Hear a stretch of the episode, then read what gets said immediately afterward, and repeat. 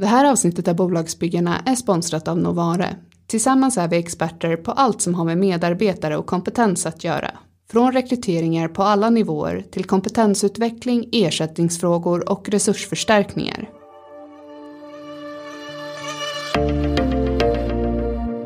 Från börsnoterade Clas Olsson till kooperativet Södra Skogsägarna. Lotta Lyros resa som bolagsbyggare är helt klart spännande. I sin roll som VD för Södra driver hon tillväxt inom biokemi och resonerar kring hur skogsindustrin kommer spela en viktig roll i hållbarhetsarbetet. Vi pratar om att se hela människan och att verkligen stanna upp och känna gåshuden på armarna ibland. Du som lyssnar, jag heter Camilla Ljunggren och det här är Bolagsbyggarna. En podcast där vi ställer raka och personliga frågor om hur det verkligen är att bygga bolag. I varje avsnitt träffar vi ledare, entreprenörer, investerare och experter som alla på sitt sätt axlar rollen som bolagsbyggare.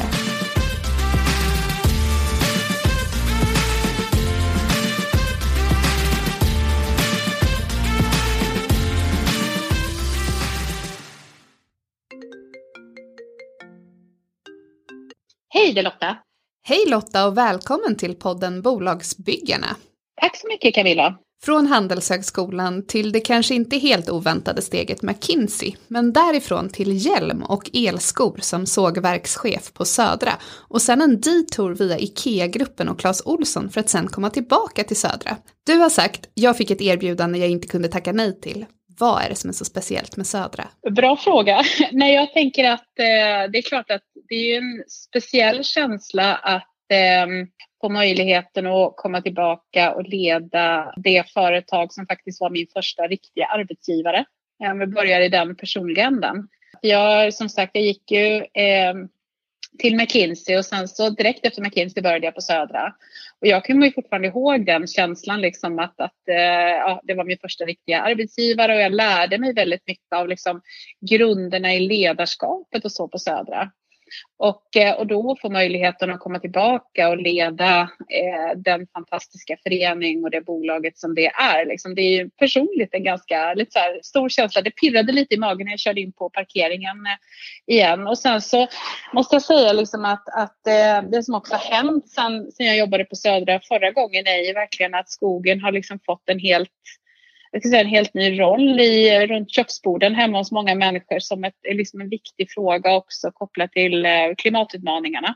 Så eh, det känns otroligt kul att få möjligheten att vara med och bidra i det sammanhanget och se hur vi kan både öka skogens roll som liksom kolförråd och, och även bidra med eh, lösningar som gör att vi kan bli fossilfria och så. så det är väl på många plan, tänker jag, som det där erbjudandet var för bra för att tacka nej till. Både liksom personligt och, men också liksom bolaget och, och den rollen som skogen spelar. Härligt att höra att det var många dimensioner som spelar roll och just det där att, mm. att skogen är viktig, det kanske man också har märkt nu under det här året när man har varit eh, lite uttvingad i naturen och, och hämta energi där istället för att kanske umgås inomhus med vänner. I en sån här situation, det som vi många gånger tar för självklart, tänker jag, som man kanske liksom springer, springer förbi i vardagen eller sådär eller inte reflekterar över blir väldigt tydligt hur viktigt det är i en sån här speciell situation som pandemiåret har varit och hur mycket man faktiskt kan göra ute i naturen. Jag tänker liksom den svenska, det svenska sammanhanget med allemansrätten och allting som vi tar för självklart men som faktiskt eh, i relation till många andra länder inte är självklart.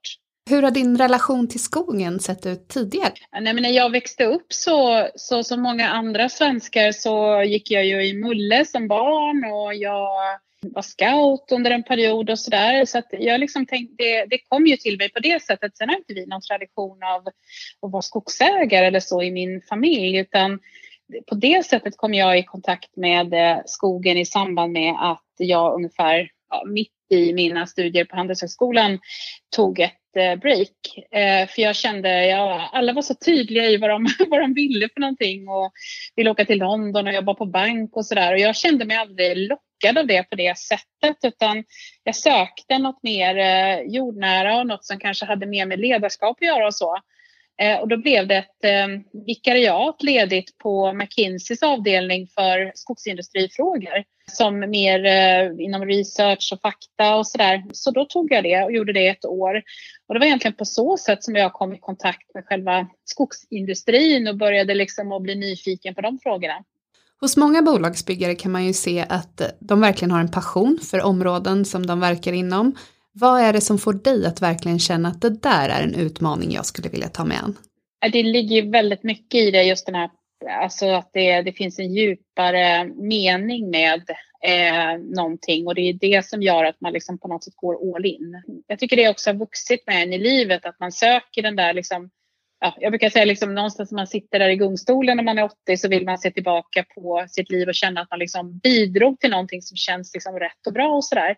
Och, och, i mitt fall så, som jag sa innan, så hela det här med skogens roll i klimatomställningen och det är ett jätteviktigt varför för mig, varför jag har klivit på det här jobbet. En annan del är att lite grann som jag var inne på alldeles nyss så eh, sökte jag ju miljöer som, som där jag kunde känna mig hemma och där, där jag liksom Eh, Eh, kunde vad ska jag säga, umgås med människorna på ett naturligt och äkta sätt och så. Och jag tror jag, jag har en passion för just eh, eh, att ta ut det bästa ur människor. Och från egentligen jag, jag klev in över tröskeln första gången på Södra så har jag alltid känt det både eh, i de så att säga, kontakter jag haft med medlemmar, våra skogsägare och så som, som äger Södra, att det är ofta väldigt jordnära, eh, enkla människor som, som går att liksom ha en rak och tydlig dialog med. Och samma sak liksom, vare sig det är ute i skogen eller på fabriksgolvet, också den här liksom, enkla kontakten med medarbetare och sådär. Så att det är väl, det är väl både, både skogen, rollen den spelar, verksamheten, men också väldigt mycket människorna som passionen för mig är kopplad till. Det låter väldigt härligt det där, för ibland så känns det som att man kanske tappar bort den där jordnära känslan och bara springer på. Så det känns som en, ett väldigt härligt bolag. Jag håller med och jag tror att, att eh, det är nog kopplat till många saker. Jag tror att såklart liksom karaktären på vår verksamhet, eh, att den är ju bokstavligen jordnära med liksom långa rötter, långa omloppstid. Skogen kräver väldigt mycket omvårdnad för att bli de här fantastiska produkterna. En skog har ju liksom en omloppstid på 70 till 110 år. Eh, det är ingenting som går att liksom snabba upp eller liksom springa på med utan den har liksom sin eh, jästid skulle man nästan kunna säga. Liksom. Eh, och jag tror att det där föder också någon slags jag ska säga, eh, respekt för att, att det, eh, det är viktigt att vara, vara nära och följa på något sätt naturens gång lite grann. Skogsindustrin är idag kanske inte lika nära oss svenskar som det har varit historiskt. Och Södra är ju för gemene man ett ganska anonymt namn. Men ni har ju en omsättning på drygt 20 miljarder förra året och ni står för cirka 10 procent av omsättningen inom skogsindustrin. Finns det en problematik i det här eller finns det ingen anledning att bygga varumärke för inte redan skogstokiga i den här typen av verksamhet?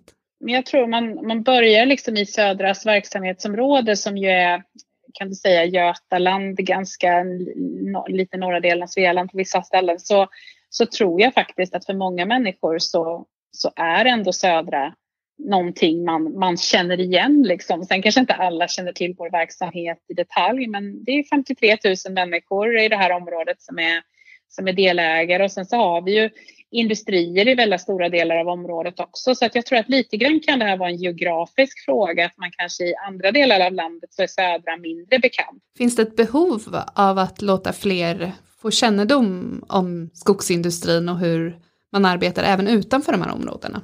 Nej, men det, det, tycker jag absolut och det är väl den andra dimensionen av det. Att, att jag tror just i den här eh, omställningen vi befinner oss av kring minska liksom klimatavtrycket rent generellt och, och få liksom mer av, av kolförråd och sådär så är det klart att hela skogsindustrin är på något sätt en del av lösningen som jag ser eller våra produkter är en del av lösningen.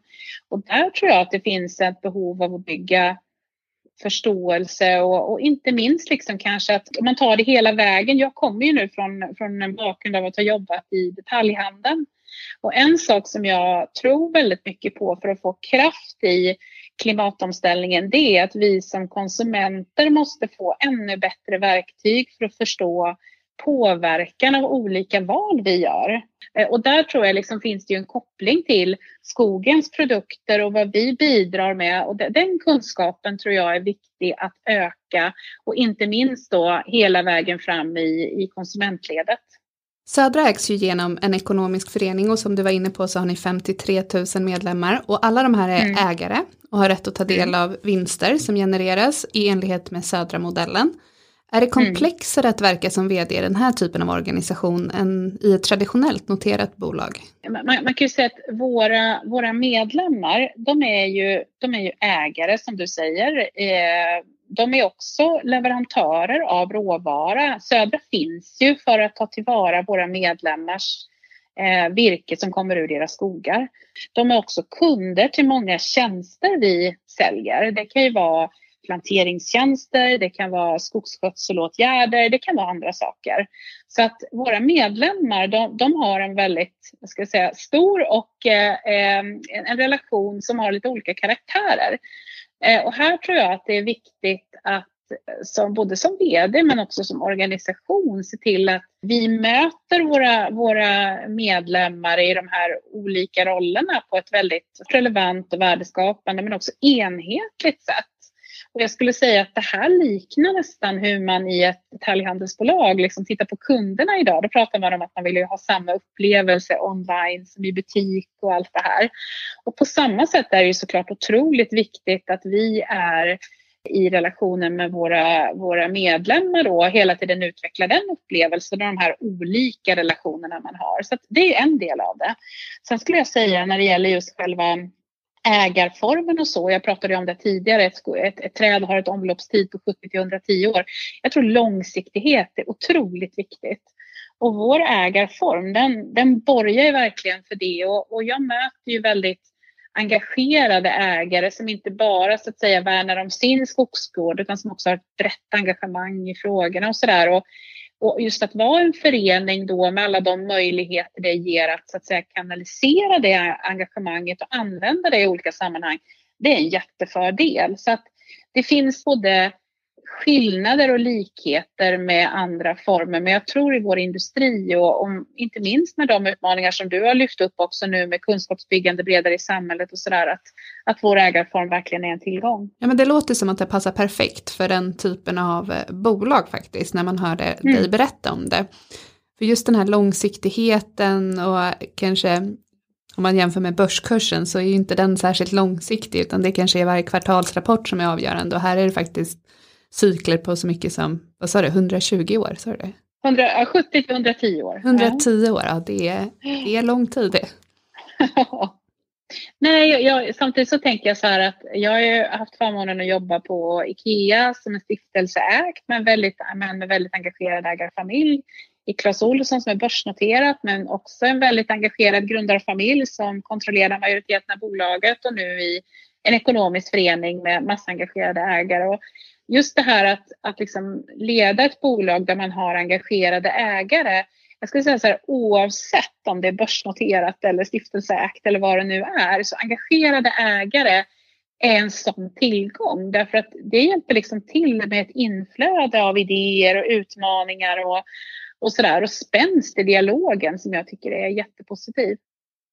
Kul att du säger det, för det är också ett tips till våra startups kanske, att tänka på det att om man tar in kapital till exempel och får andra ägare, att de också ska ha ett engagemang och inte bara gå in med pengarna. Som vd, och jag kan tänka mig också om man är, är grundare till ett, till ett mindre företag, att man, man, man, man behöver ju människor omkring sig eh, som man kan stöta och blöta och bolla saker med och, och få liksom den här otvättade inputen. Och där, där, är ju många gånger de relationer man bygger med ägarna och det de bidrar med är otroligt värdefullt. Så det skulle jag verkligen säga. Jag lyssnade på en intervju med dig där du nämnde att man alltid ska våga ifrågasätta delar av verksamheten. Du kallade det för heliga kor som bör ifrågasättas. Vilka mm. heliga kor bör ifrågasättas i Södra? I den här typen av eh, verksamhet där man jobbar med långa cykler, ganska kapitaltungt och sådär, så är det väldigt viktigt att vara öppen för tekniksprång. i grunden så kommer ju Södras värdekedja alltid att handla om att eh, se till att träden växer på sig så bra som möjligt och gör det på ett, eh, liksom ett balanserat sätt utifrån massa olika värden.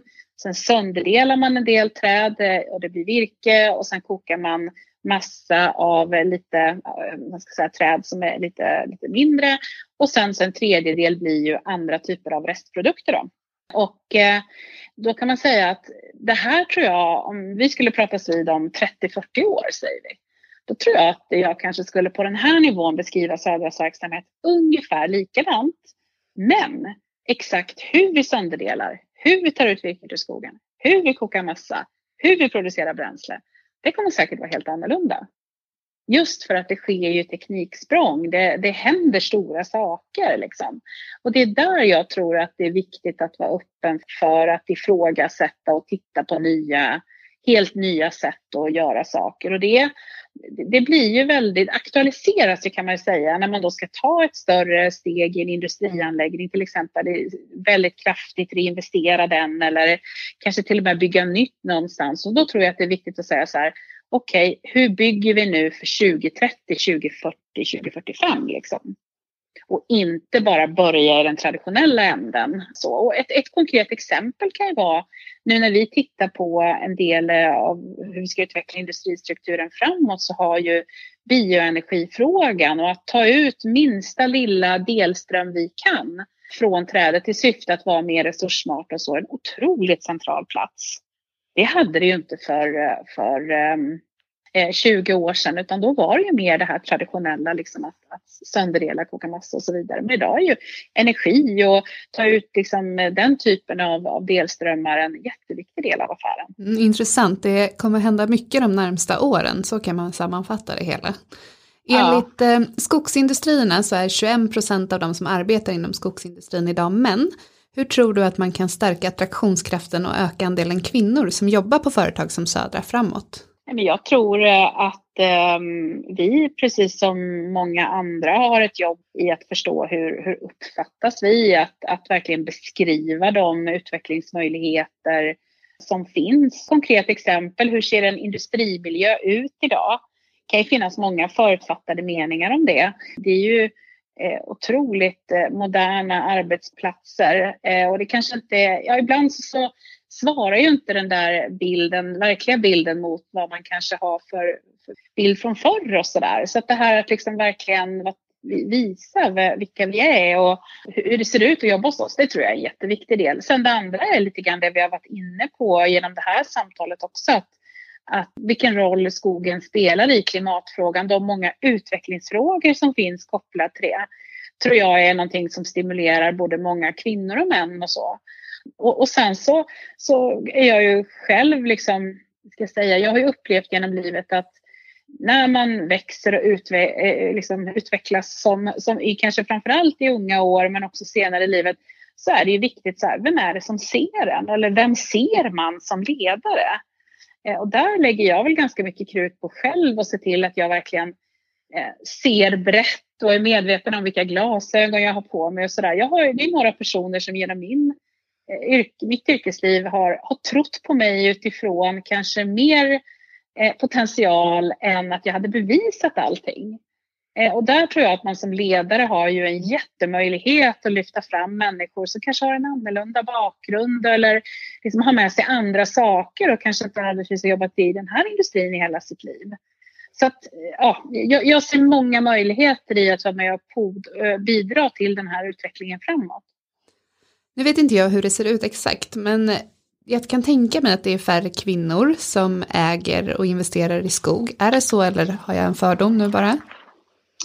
Ja, det, alltså, du har rätt, men det är faktiskt 40 procent eh, av Sveriges skogsägare är kvinnor. Det är ändå ganska högt får man säga. Ja, så det är ganska, eh, där, där, är det faktiskt ganska jämlikt.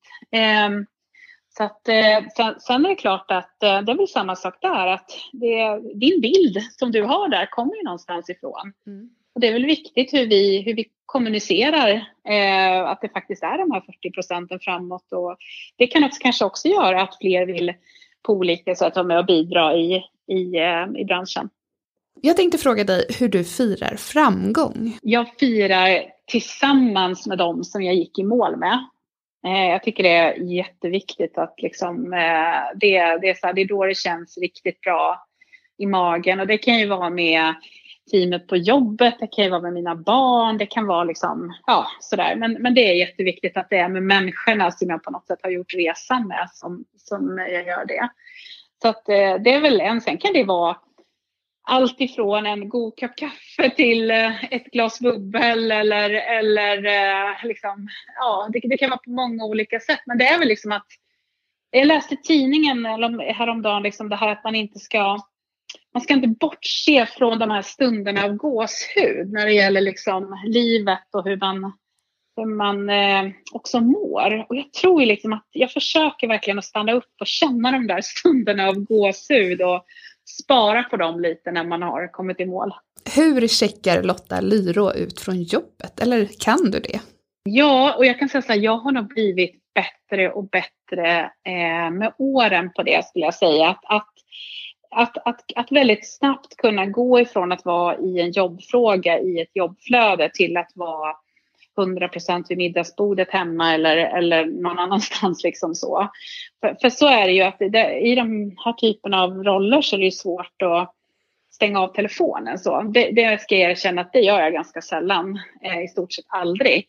Men det funkar också därför att jag har blivit mycket bättre på att, att, ta samtalet och sen så snabbt kunna gå in i ett annat mindset. Har du tips på hur man eh. kan göra där för att skifta just från det där att vara till 100% närvaro vid, vid middagsbordet? För att jag tror att det är många unga entreprenörer som sitter i det där att de känner att de mm. inte riktigt är här och nu. Alltså det är den typen av saker som det, det finns inte så mycket genvägar utan jag tror lite är lite, vad ska jag säga, eh, erfarenhet som hjälper till. Och, och, det var faktiskt min eh, förra ordförande Kenneth Bengtsson som jag hade som ordförande på Clas Olsson som var ett fantastiskt stöd på den resan. Han sa en gång till mig när det var lite när det var lite tungt. Och det var, jag undrar faktiskt om det, om det var till och med inför en Kristi himmelfärdshelg.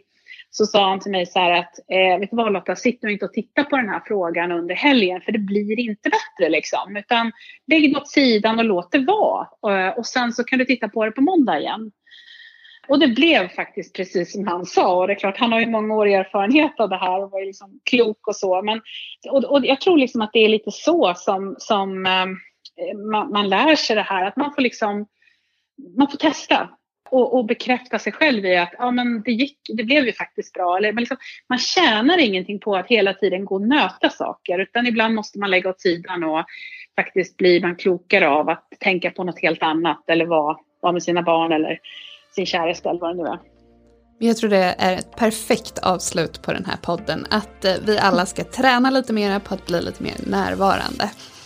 Stort tack för att du ville vara med i Bolagsbyggarna. Tack så mycket Camilla. Ha det så bra.